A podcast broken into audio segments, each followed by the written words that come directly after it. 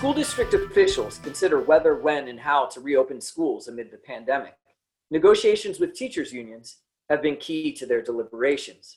In Chicago, the mere threat of a strike appears to have been enough to lead the district to abandon plans for in-person learning. And that same pattern may be unfolding in New York City, where the United Federation of Teachers has said that it may authorize a strike vote if it can't reach agreement with the district on health and safety protections. Coming off a series of successful strikes in two thousand eighteen and two thousand nineteen, teacher unions seem to be negotiating from a position of strength. And that's perhaps surprising, given that the Supreme Court struck them a major blow with its two thousand eighteen Janus decision barring public sector unions from collecting fees from non-members. What accounts for teacher unions' staying power, and will it persist beyond the pandemic? I'm Marty West, editor of Education Next, and my guest today is Daniel DeSalvo. Dan is a professor of political science at the City College of New York and a senior fellow at the Manhattan Institute. Along with Michael Hartney of Boston College, he's the author of Teachers Unions in a Post-Janus World, which appeared in the summer twenty twenty issue of the Journal and is available online at education next dot org. Dan, welcome to the EdNext podcast. My pleasure to be with you, Marty. So you have a front row seat to the debate over reopening schools for in-person instruction in New York. What's the latest, and what role is the union playing?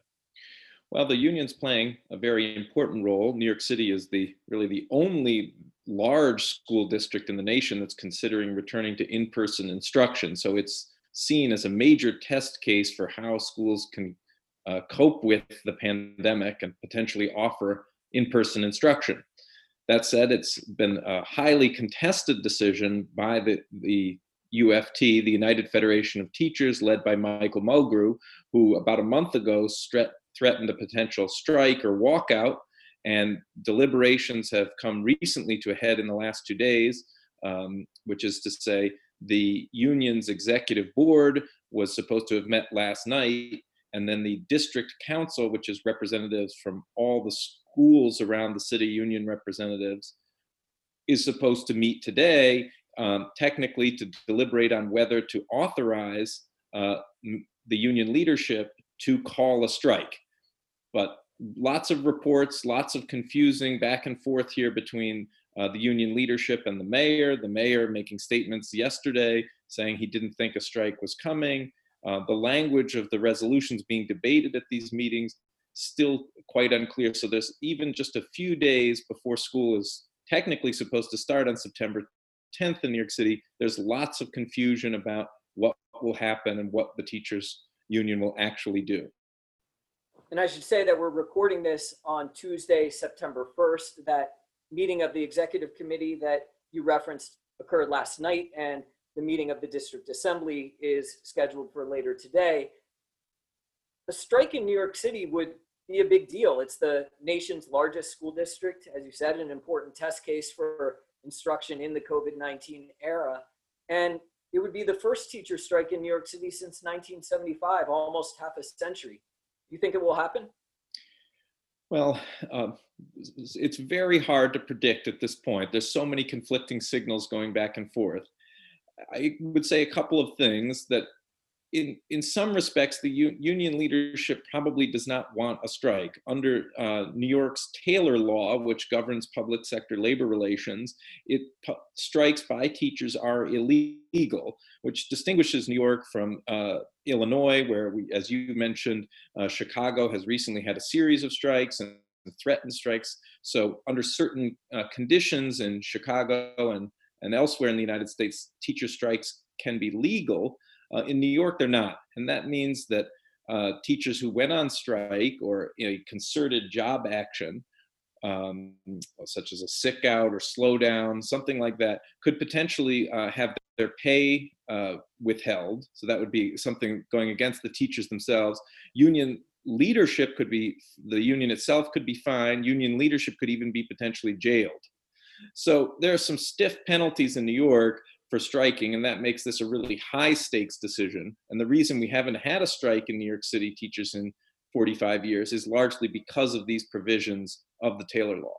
That all makes sense, and it uh, would be interesting to see, I think, whether politicians would follow through on enforcing any of those penalties, which might end up depending to some extent on how the public comes to view any strike should it occur. Is that is that right?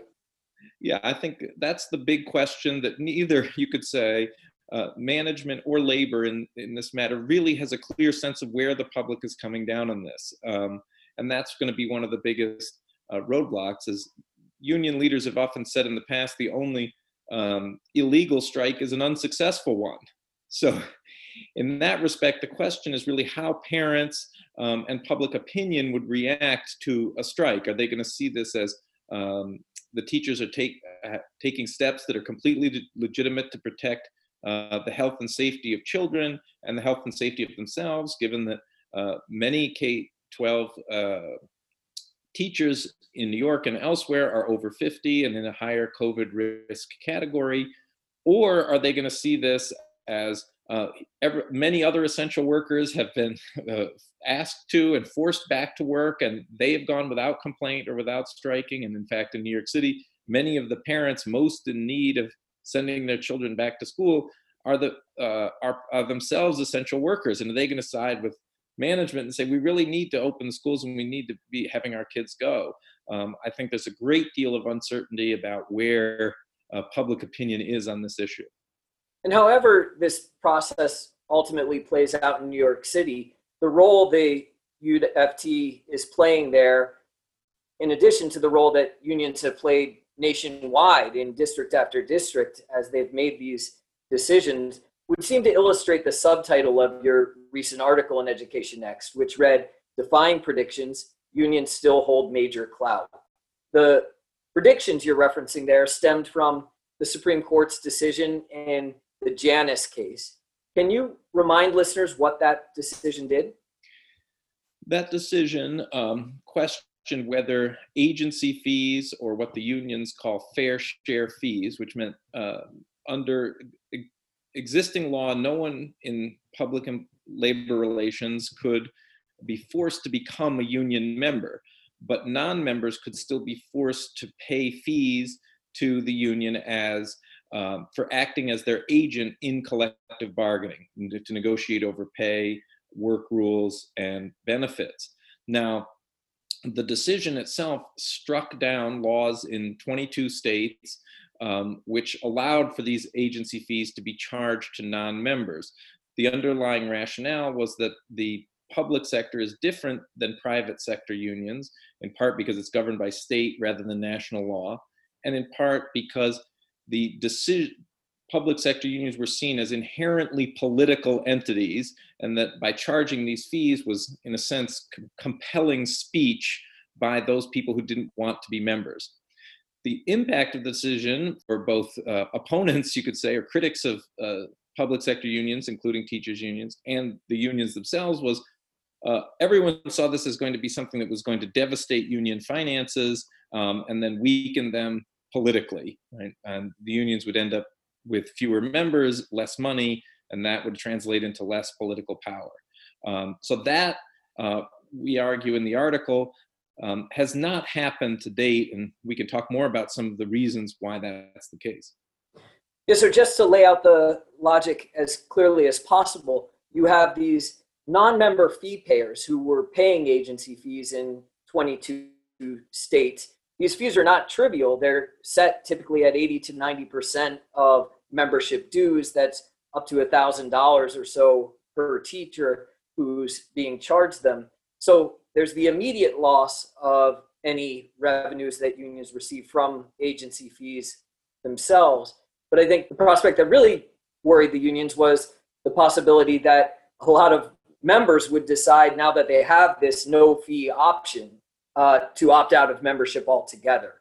And that, as I read your article, is what really hasn't happened yet, that membership hasn't fallen very much. There has been some loss of agency fee revenue that has impacted the National Education Association and the American Federation of Teachers, the two national unions that represent teachers. But so far, membership isn't in free fall. Is that the case? I think that's an accurate description of uh, both what we argue and, you know, what the available data uh, show, which is to say that unions did, uh, teachers unions did take an immediate financial hit as a result of the decision. in most of the big states, uh, New York, California, elsewhere, over ninety percent of uh, teachers belong to either the A F, an A F T or N E A affiliate, which meant that uh, somewhere between ten and two percent were these in this category of agency fee payers, people who were not members of the union but still paid the fees. Nonetheless, as you suggest, because agency fees were set at almost one hundred percent of dues in some cases, that that meant that you're losing between two and say ten percent of revenues just immediately as a consequence of the decision. So that was the first financial hit. Going forward, many people thought, well, because teachers uh, could receive the representational services of the unions without paying either the agency fee or union dues, many would opt out and then um, not pay it, but still receive the union's representational services. That so far uh, has not happened. Uh, there's a bit of variation across the country depending on the state and the jurisdiction, but so far those uh, opt-out, um, or you could say people be opting out of the union and seeing its membership numbers fall, has not occurred. Now, one of the things I learned from your piece was that state legislatures in most of these twenty-two affected states responded by adopting various new laws designed to help unions maintain their organizational strength. And if you think about it, that makes sense, since presumably those states had the laws they wanted on the books before the decision, so they would find ways to try to avoid the decision's impact. Tell us about these new laws. Well, that was, again, I think it's very hard to come up with a precise explanation for why membership has not declined or why there hasn't been opt-out. There could be lots of factors or things going on, but one is clearly what you mentioned, the response of most of the large or strongest union states, New York, California, uh, Illinois, elsewhere, that adopted a set of laws that make it much easier uh, for unions to hold on to their existing membership and to build membership in the future. So a couple of ways that these laws do that is that they allow specific times of year when you can opt out of the union, often uh, tied to the time that a, um, a teacher, say, became, was hired or became a union member, and only during a two-week window around that date could they opt out. Or, so that's, that's holding people in. And another way is to bring in new members. So as new teachers are hired, um, the, say in the, under New York's law, the union has up to an hour on work time to meet with privately um, the new employee to encourage them to sign the union card and become a union member. Um, whereas, so that's giving them an, a, a powerful legal right. Laws, some of these laws allow for sharing of um, the private contact information, home addresses, phone numbers, emails with the union. That requires it. In New Jersey, it even is illegal for management to make an uh, to argue against union membership. That could be seen as a violation. So each of these kind of laws is meant to both help the unions recruit on the front end and then retain the membership that they have at the back end. Now, Rebecca Friedrichs, who was the plaintiff in a similar case in two thousand sixteen that the Supreme Court heard challenging agency fees. She's a teacher. She submitted an amicus brief in Janus, arguing that the Supreme Court should actually go further than it eventually did and make it clear that the types of laws that you mentioned, making it difficult for teachers to revoke their membership, for example, are themselves unconstitutional under exactly the same logic of compelling political speech. The Supreme Court decided not to do that in the Janus case. It followed its habit of sticking to the specific issue raised in the case before it. But it does raise the question, are these new laws themselves vulnerable to legal challenge? Well, I think there's going to be ongoing litigation about many of these provisions. And in fact, there already are a number of cases um, challenging, especially the opt-out provisions, um, that is tying them to the, a certain time period, because that's seen as then forcing a kind of association uh, or financial commitment over a longer period. Um, so there's already litigation on exactly those questions.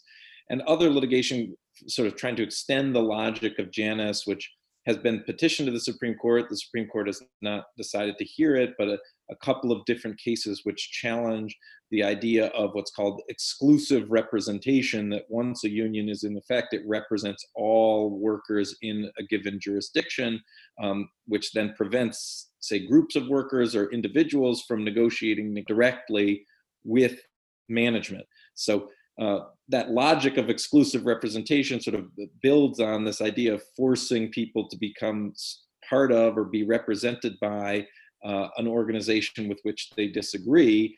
Um, so a number of cases have even gone to challenging that, uh, say, core doctrine of uh, U S labor relations.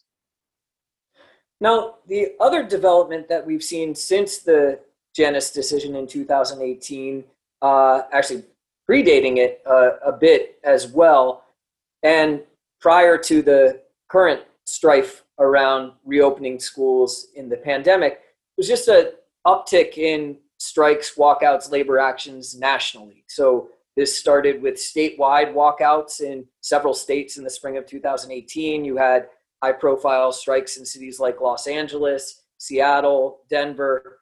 Um, do you see this activity as a byproduct of Janus as well?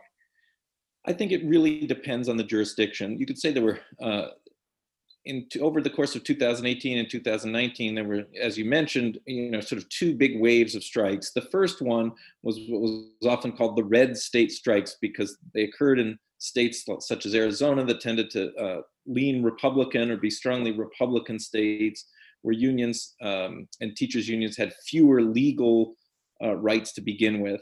And those commanded a great deal of public sympathy. The uh, the walkouts by the teachers in those states tended to uh, win large concessions from politicians, including pay raises, sticking with the Arizona example, um, from the governor going forward. And then there was a second wave, which occurred, and you could say in blue cities, most notably Chicago and um, Los Angeles, where you had a long history of, you know, very strong and militant teachers unions. Um, overall, I think public opinion was very favorable and on the side of the teachers unions during this period. Um, so, and some people have interpreted, I think, the blue state strikes, especially Chicago and Los Angeles, as partly strategies for retaining membership and showing their relevance um, to, you know, everyday working teachers, uh, because in order to call a strike, you have to, as we were talking about in the New York case, you have to sort of enlist and have uh, votes by all teachers on whether to authorize a strike. That sort of brings everybody into the fold and into the debate about union strategy, and that is a sort of acts as an organizing mechanism, and that sort of showed the relevance of the union and so on. I think that was less the case with the red state strikes, but certainly Chicago and Los Angeles could be seen in the light you suggest. So unions are trying to find new ways to demonstrate their value to members who now have greater flexibility when it comes to the financial commitment that they're going to make to supporting the union's work. That's the dynamic that seems to be relevant for trying to anticipate what's going to happen uh, to teacher unions going forward. So that's the question we should close with, which is, what does the future hold? What will teacher unions look like as organizations in ten years, and how will that affect the politics of American education? You know, we, in the in the article, we looked at a number to try to get a, to grapple with exactly that question of what the future might hold. We looked at a number of states that had previously passed right-to-work laws, which a right-to-work law in effect makes agency fees or fair share fees illegal, uh, in a in a sense having the same effect as the Janus decision. We tried to look at what happened in those states over time. I think the broad conclusion one can draw from looking at a basket of states that did that was that these things take a lot of time. There is some membership attrition over time, but it's a very slow process. Um, in part, it's, it can seem almost generational, as older teachers who um, have longer attachments to the union have just been paying their union dues for fifteen or twenty years, and they're not thinking about um, ever withdrawing from the union. Uh, as, as that generation passes and younger, newer teachers come on the scene, uh, there is some decline in membership. So I think that the position of the teachers unions in most of the big, strong union states is one where they're trying to just hold their position and fight off this sort of slow attrition uh, of membership. But that doesn't mean that all of a sudden California is going to go from, you know, over ninety percent of its teachers belonging to usually an N E A affiliate in California to all of a sudden sixty percent. Um, that, that's not an, the realistic expectation. We probably think of uh, declines over the next decade or more of perhaps, uh, you know, somewhere between five and ten percent, um, going from, say, ninety percent um, to eighty. That would be a big drop, um, but it's not going to be, you know, really a sharp free fall. And that's going to mean that teachers' unions are going to be remain important and powerful players in education policy um, for most public schools throughout the country. And a lot of that, I guess, depends on the actions that states subsequently take, which again is the really focal point of the new information provided in your article. The comparator states that you just mentioned, those that adopted right to work laws voluntarily over the past decade or so, they presumably were trying to weaken unions as organizations. They didn't then offset their own work by adopting the series of provisions you described earlier, trying to mute the change's impact. And so it suggests to me that absent a Supreme Court decision saying that these strategies that states have adopted are themselves unconstitutional, that blue states that feel good about strengthening public sector unions will continue to find ways to do so. But we might see even more variation than there is now in strong union states and weak union states, blue states and red states, in the strength of unions as organizations. Does that logic make sense? I think that logic makes a lot of sense and captures uh, what we try to show in the article. And I would add one more point to that, which is under the older pre-Janus regime, the national federations, because all local unions build up from, you know, local unions to the state level to, to a national level, is Um, what my colleague Michael Hartney has uh, been able to show in recent research was they were able to take many of those revenues from the stronger union states and plug them into uh, weaker union states where the unions there enjoyed um, fewer legal rights. And that, in a sense, kind of smoothed the variation um, in union strength across the country, um, as the National Federation could intervene if um, the teachers' unions in a, in a certain Uh, state were under assault uh, in their view. That will no longer really be as possible as going forward because of the constrictions on union revenue imposed by the Janus decision. So that will mean that there's going to be much more variation between strong union and weaker union states.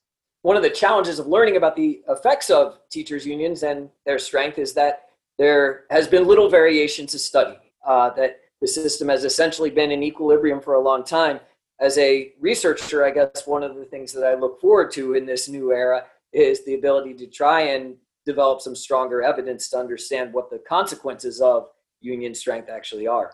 Yeah, I think that's going to be um, a big challenge for researchers going forward. But uh, you know, I commend any uh, young graduate students who want to take up this uh, question and uh, use the comparative uh, leverage that our uh, American federal system offers. My guest today has been Dan DeSalvo, co-author of Teacher Unions in a Post-Janus World. Dan, thanks for being part of the podcast. My pleasure. You've been listening to the EdNext podcast. If you like what you've heard, be sure to subscribe on whatever platform you use so that you don't miss an episode. And especially if you're listening through Apple Podcasts, please leave us a review. It helps us find more listeners and more listeners to find us.